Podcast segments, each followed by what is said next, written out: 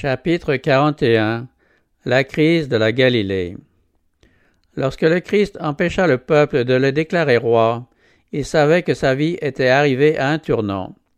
Des foules qui désiraient le placer sur un trône ce jour-là se détourneraient de lui le lendemain. Déçus dans leurs ambitions égoïstes, leur amour ferait place à la haine, la louange à la malédiction. Quoiqu'il sût tout ceci, il ne fit rien pour éviter la crise. Même au début, il n'avait pas laissé espérer à ses disciples des avantages temporels. À quelqu'un qui avait exprimé le désir de devenir son disciple, il avait dit Les renards ont des tanières, et les oiseaux du ciel ont des nids, mais le Fils de l'homme n'a pas où reposer sa tête.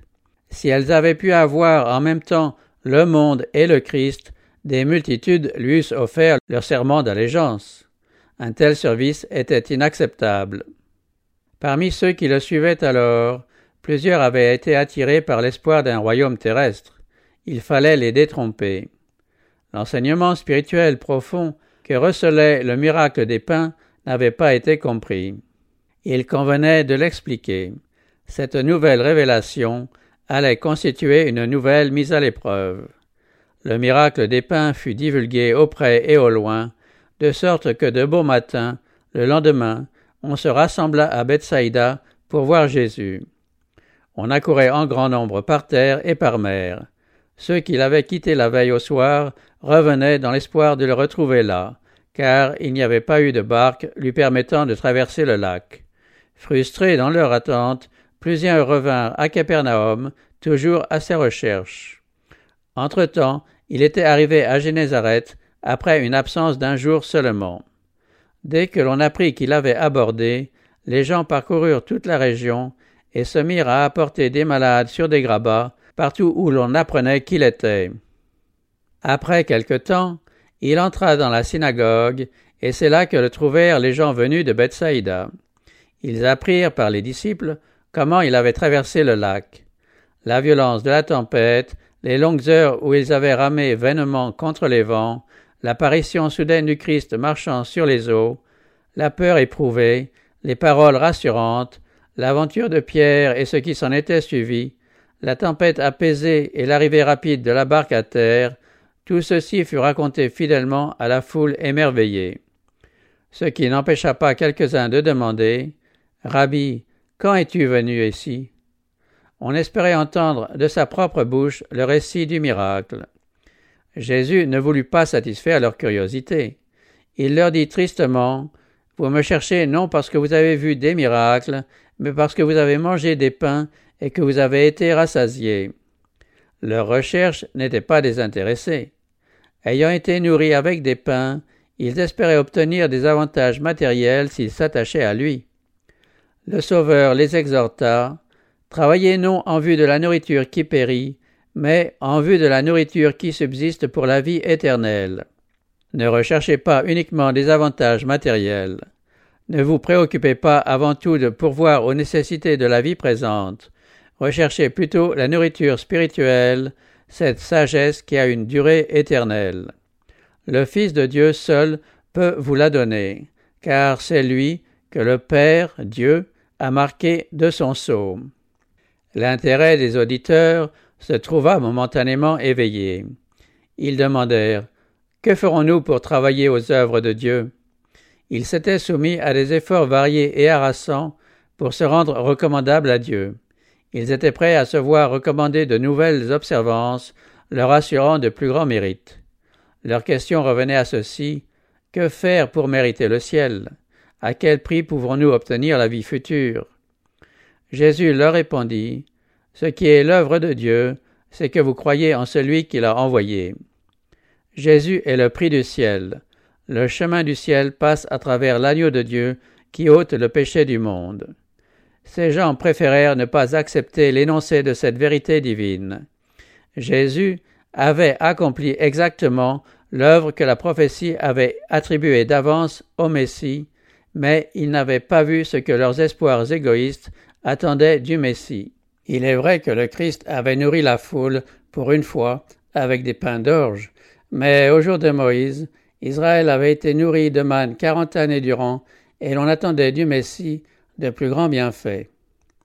Ces mécontents se demandaient si Jésus était capable d'accomplir des œuvres aussi étonnantes que celles dont ils avaient été les témoins, pourquoi ne procurait-il pas santé, force, richesse au peuple tout entier, et en plus la liberté politique, la puissance et les honneurs Ils n'arrivaient pas à comprendre pourquoi, tout en se disant l'envoyé de Dieu, il refusait d'être le roi d'Israël.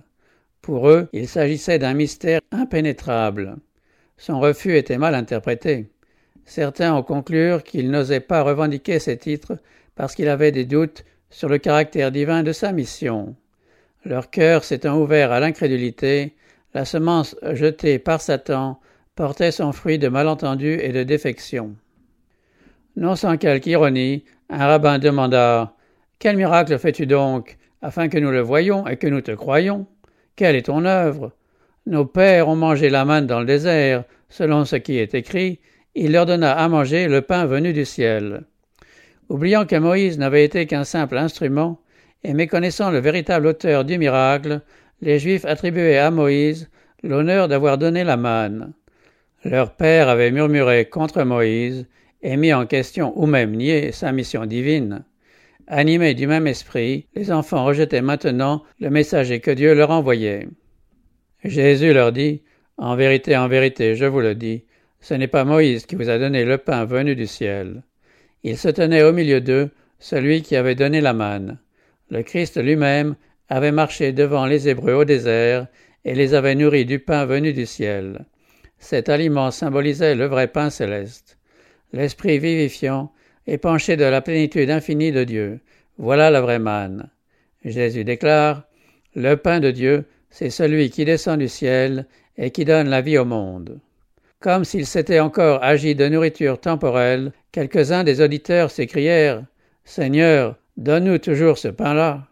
Alors Jésus leur dit carrément Moi, je suis le pain de vie. L'image dont Jésus s'est servi était bien connue des Juifs. Sous l'inspiration du Saint-Esprit, Moïse avait dit L'homme ne vit pas de pain seulement, mais de tout ce qui sort de la bouche de l'Éternel. Et Jérémie avait écrit Dès que j'ai entendu tes paroles, je les ai dévorées. Tes paroles font la joie et les délices de mon cœur. Les rabbins eux-mêmes avaient coutume de dire que l'étude de la loi et la pratique des bonnes œuvres étaient signifiées au sens spirituel par la mendication du pain. La leçon spirituelle profonde qui se dégageait du miracle des pains devenait claire à la lumière de l'enseignement des prophètes. C'est cette leçon-là que le Christ s'efforçait d'enseigner à ses auditeurs dans la synagogue. S'ils avaient eu l'intelligence des Écritures, ils eussent compris sa déclaration Je suis le pain de vie. Le jour précédent, une grande foule épuisée de fatigue avait été nourrie par le pain qu'il avait distribué. De même qu'ils avaient été fortifiés et restaurés physiquement par ce pain, ils pouvaient recevoir du Christ la puissance spirituelle qui assure la vie éternelle. Celui qui vient à moi, dit-il, n'aura jamais faim, et celui qui croit en moi n'aura jamais soif. Il ajouta cependant, Vous m'avez vu et vous ne croyez pas. Ils avaient vu le Christ grâce au témoignage du Saint-Esprit, par la révélation divine communiquée à leurs âmes. L'épreuve vivante de sa puissance s'était présentée à eux jour après jour, et voilà qu'ils réclamaient un nouveau signe. S'il leur avait été accordé, ils seraient restés aussi incrédules qu'auparavant. Si ce qu'ils avaient vu et entendu n'avait pas le pouvoir de les convaincre, toute autre démonstration d'actes miraculeux fut restée sans effet. L'incrédulité arrivera toujours à excuser ses doutes et à éliminer les preuves les plus positives. Le Christ adressa un appel suprême à ces cœurs obstinés. Je ne jetterai point dehors celui qui vient à moi.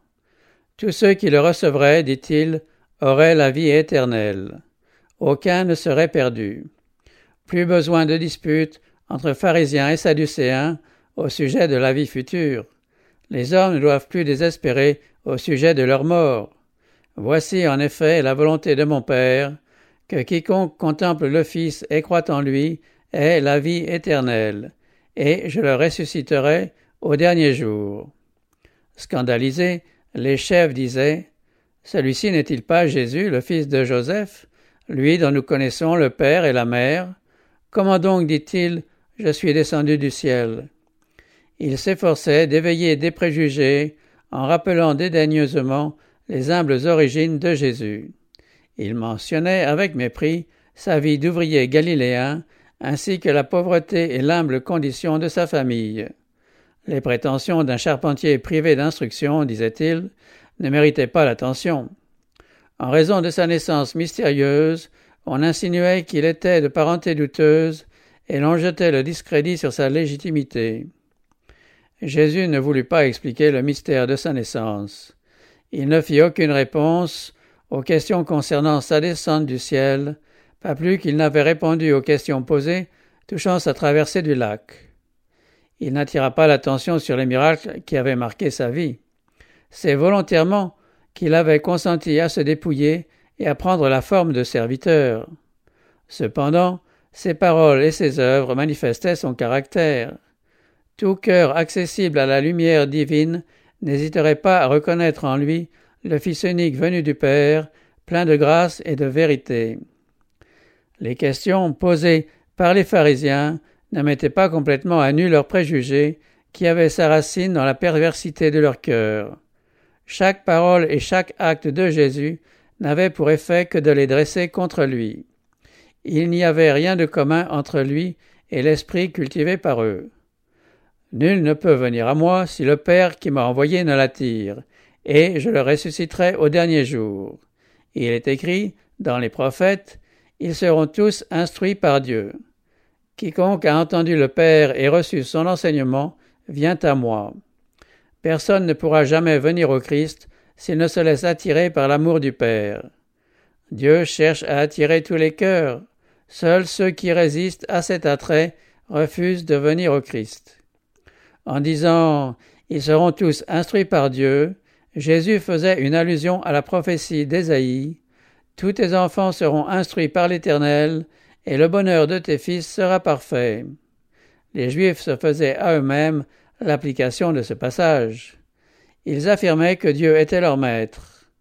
Jésus montra l'inanité de ces prétentions. En effet, dit-il, quiconque a entendu le Père et reçu son enseignement vient à moi. Ce n'est que par le Christ qu'il pouvait arriver à connaître le Père. L'humanité ne pouvait supporter la vision de sa gloire.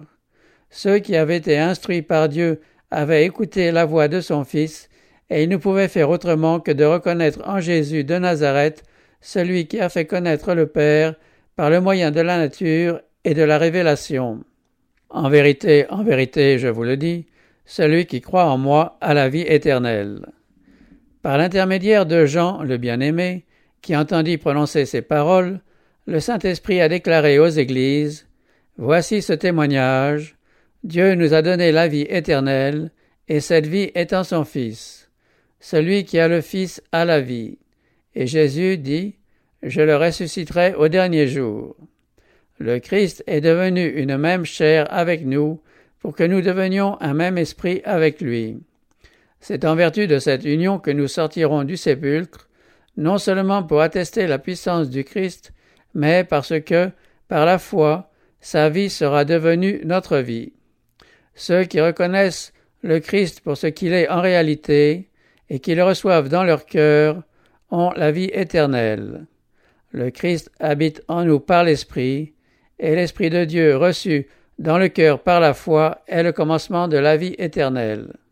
On avait rappelé au Christ la manne que les pères avaient mangée au désert, comme pour lui dire que la dispensation de cet aliment était un miracle supérieur à ce que le Christ avait accompli.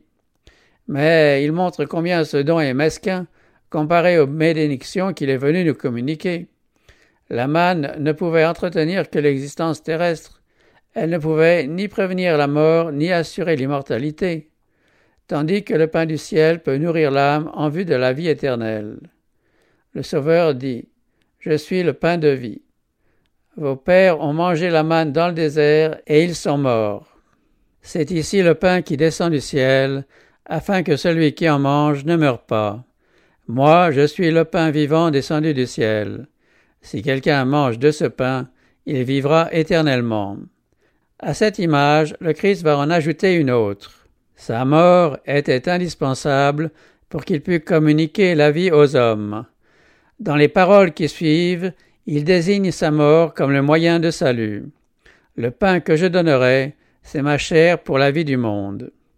Les Juifs étaient sur le point de célébrer la Pâque à Jérusalem pour commémorer la nuit où Israël avait été délivré, alors que l'ange exterminateur avait frappé les foyers égyptiens. Dieu voulait que par l'agneau pascal, les Juifs contemplassent l'agneau de Dieu et reçussent celui qui s'est donné pour la vie du monde. Mais les Juifs en étaient venus à considérer le symbole comme ayant son but en soi-même, et ils avaient perdu de vue sa signification. Ils ne discernaient pas le corps du Seigneur. Les paroles du Christ avaient pour objet la même vérité que le service pascal annonçait. Mais cela ne servit à rien. Irrités, les rabbins demandèrent Comment celui-ci peut-il nous donner sa chair à manger? Il faisait semblant d'attacher à ces paroles le même sens littéral que Nicodème quand il demandait Comment un homme peut-il naître quand il est vieux? Ils avaient bien deviné l'intention de Jésus, mais ils n'étaient pas disposés à l'avouer. En détournant le sens de ces paroles, ils espéraient créer un préjugé défavorable chez les auditeurs. Le Christ ne consentit pas à adoucir ses déclarations. Au contraire, il réaffirma la même vérité dans un langage encore plus fort. En vérité, en vérité, je vous le dis, si vous ne mangez la chair du Fils de l'homme, et si vous ne buvez son sang, vous n'avez pas la vie en vous. Celui qui mange ma chair et qui boit mon sang a la vie éternelle, et je le ressusciterai au dernier jour. Car ma chair est vraiment une nourriture, et mon sang est vraiment un breuvage. Celui qui mange ma chair et boit mon sang demeure en moi et moi en lui. Manger la chair et boire le sang du Christ, c'est le recevoir en qualité de sauveur personnel, croire qu'il pardonne nos péchés et qu'en lui nous sommes consommés. En contemplant son amour, en méditant constamment sur ce sujet, en nous désaltérant à cette source, nous devenons participants de sa nature. Ce que la nourriture est au corps, le Christ doit être à l'âme. La nourriture n'est utile qu'à celui qui la reçoit et l'assimile. Nous devons nous rassasier de lui, le recevoir dans notre cœur, pour que sa vie devienne notre vie. Il nous faut nous assimiler son amour, sa grâce. Toutefois, ces images si frappantes sont inadéquates pour exprimer la valeur du rapport existant entre le croyant et le Christ. Jésus a dit Comme le Père qui est vivant m'a envoyé, et que je vis par le Père, ainsi celui qui me mange vivra par moi. Tout comme le Fils de Dieu vivait par sa foi dans le Père, nous devons à notre tour vivre par la foi en Christ.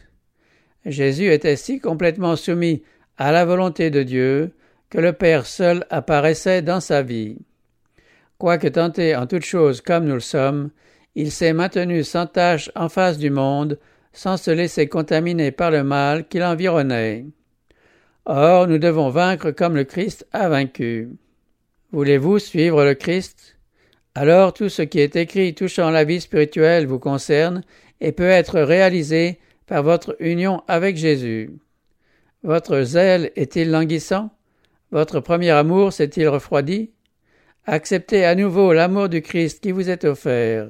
Mangez sa chair, buvez son sang. Vous deviendrez un avec le Père et avec le Fils. Les Juifs incrédules ne voulurent voir que le sens le plus matériel des paroles du Sauveur. Boire du sang était une chose prohibée par la loi rituelle. On voulut donc voir un sacrilège dans le discours du Christ et on en fit un sujet de discussion. Il y en eut beaucoup même parmi les disciples, pour dire Cette parole est dure, qui peut l'écouter? Le Sauveur répondit Cela vous scandalise? Et s'il vous arrivait de voir le Fils de l'homme monter où il était auparavant C'est l'Esprit qui vivifie, la chair ne sert de rien. Les paroles que je vous ai dites sont esprit et elles sont vie. La vie du Christ, qui donne la vie au monde, se trouve dans sa parole. C'est par sa parole que Jésus guérissait les malades et chassait les démons. Par elle, il calmait les flots et ramenait les morts à la vie. Le peuple attestait que sa parole était accompagnée de puissance. Il faisait entendre la parole de Dieu, la même qui s'était trouvée dans la bouche de tous les prophètes et des instructeurs de l'Ancien Testament. La Bible entière est une manifestation du Christ, et le Sauveur désirait asseoir sur la parole la foi de ses disciples. Après qu'ils seraient privés de sa présence visible, la parole devait rester leur source de force. Comme leur maître, il leur faudrait vivre de toute parole qui sort de la bouche de Dieu. Tout comme notre vie physique est entretenue par des aliments, notre vie spirituelle dépend de la parole de Dieu. Chaque âme doit recevoir, pour son propre compte, la vie qui réside dans la parole de Dieu. De même que pour être nourri, chacun doit manger pour son propre compte, de même aussi nous devons recevoir personnellement la parole. Il ne faut pas se contenter de la recevoir par l'intermédiaire d'une autre personne. Il nous faut étudier la Bible avec soin, en demandant à Dieu l'aide du Saint-Esprit pour que nous puissions comprendre sa parole.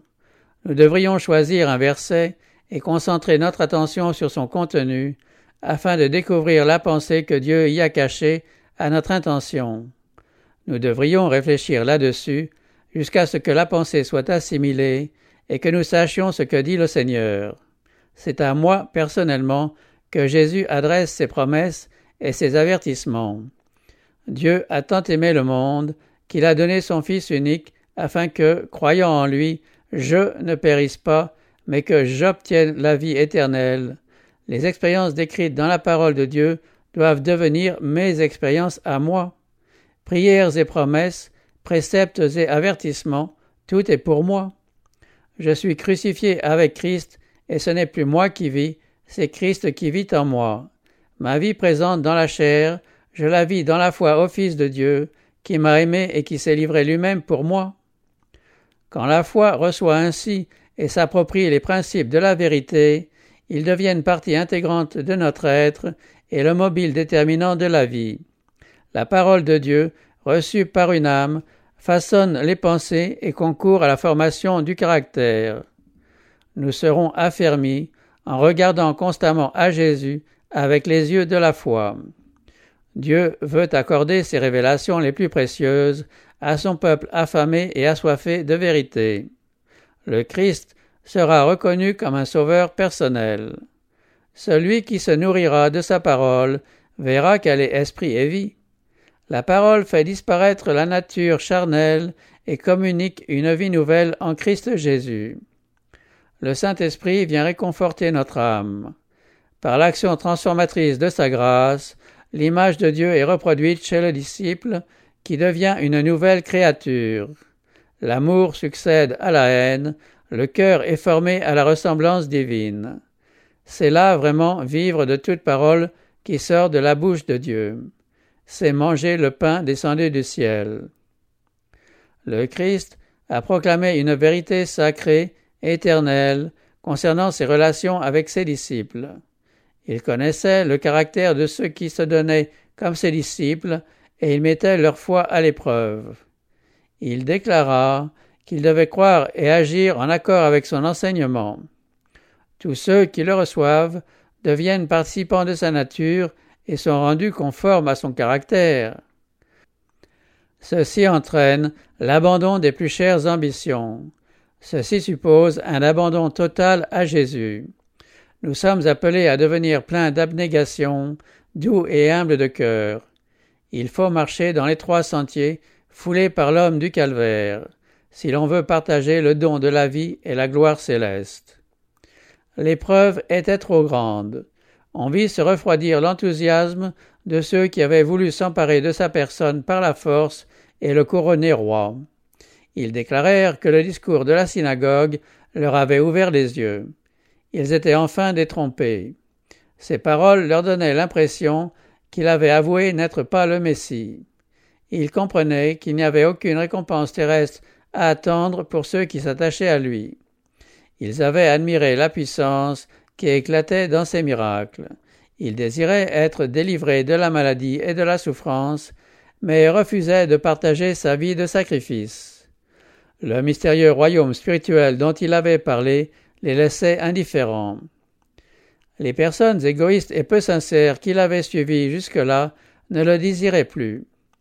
puisqu'il ne voulait pas déployer sa puissance et son influence pour les délivrer du joug romain, il n'avait plus rien à voir avec lui. Jésus leur dit sans embâge, Il en est parmi vous quelques-uns qui ne croient pas. Et il ajouta, C'est pourquoi je vous ai dit que nul ne peut venir à moi si cela ne lui est donné par le Père. Il voulait leur faire comprendre que s'ils ne se sentaient pas attirés vers lui, c'est que leur cœur n'était pas ouvert à l'action du Saint-Esprit. L'homme naturel ne reçoit pas les choses de l'Esprit de Dieu, car elles sont une folie pour lui, et il ne peut les connaître, parce que c'est spirituellement qu'on en juge. Seule la foi permet de contempler la gloire de Jésus. Cette gloire demeure cachée jusqu'au moment où le Saint-Esprit vient allumer la foi dans une âme. En reprochant publiquement leur incrédulité à ses disciples, Jésus les éloigna encore davantage.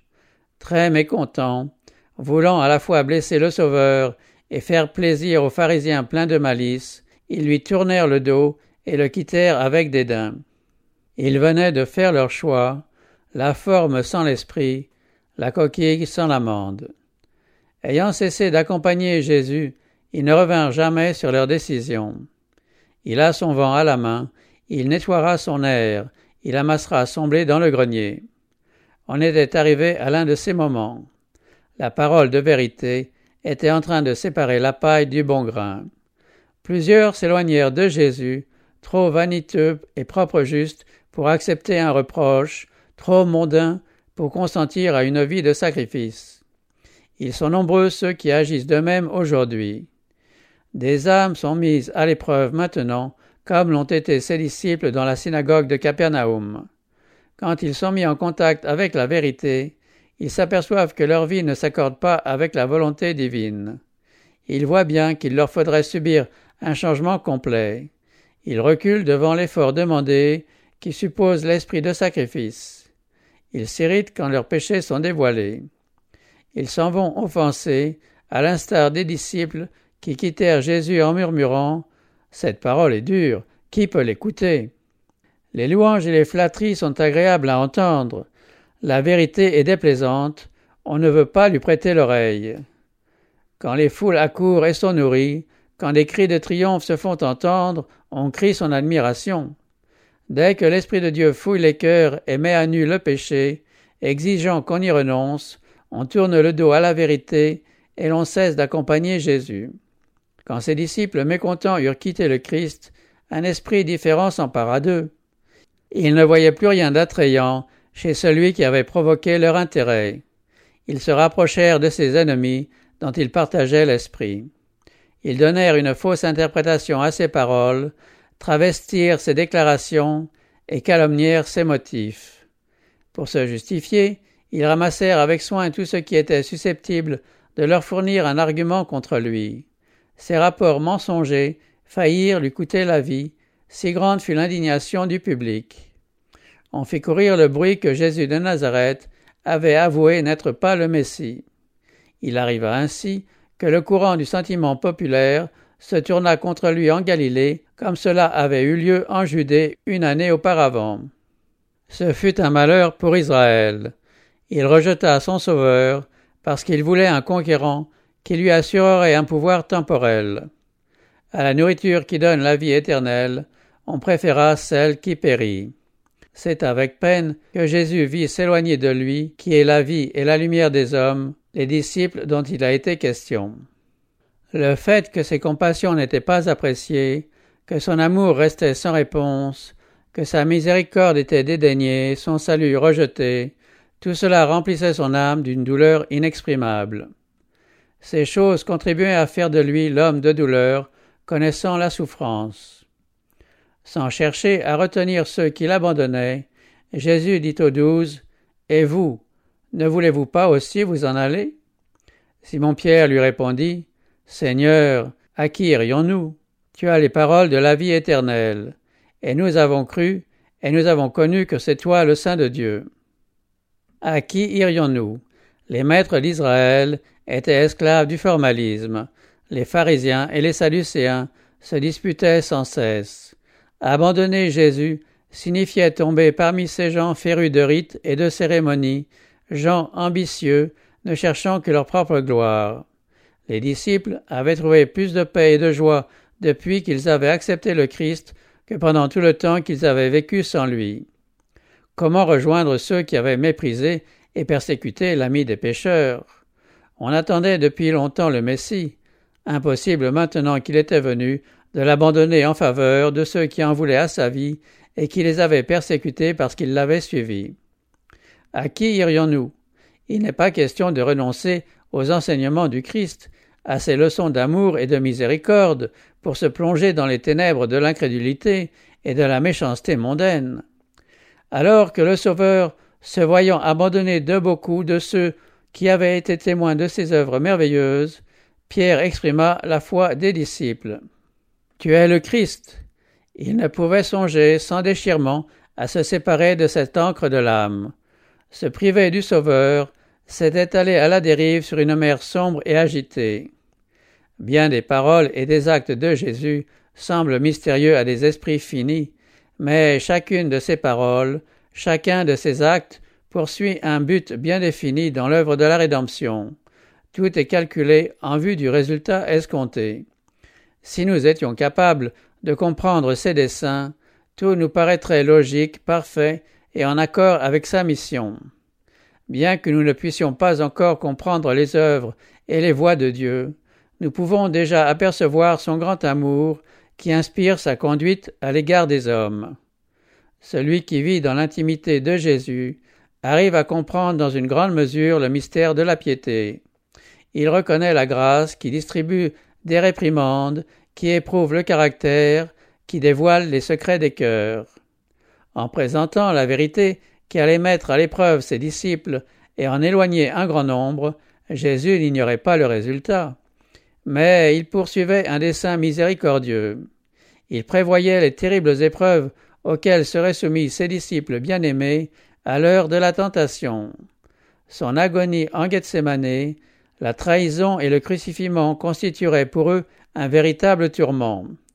Sans cette mise à l'épreuve, beaucoup l'auraient suivi pour des motifs égoïstes. Quand leur Seigneur fut condamné par le tribunal, quand les foules qui avaient voulu le proclamer roi l'accablèrent de mépris, quand une tourbe ivre de fureur criait Crucifie-le, quand leurs ambitions mondaines furent frustrées, ces êtres épris d'eux-mêmes l'eussent renié, ajoutant à l'amertume des vrais disciples déjà déçus dans leurs espoirs les plus chers. À cette heure sombre, l'exemple de ceux qui l'eussent abandonné aurait pu en entraîner d'autres. Mais Jésus provoqua la crise à un moment où sa présence personnelle pouvait encore affermir la foi de ses vrais disciples.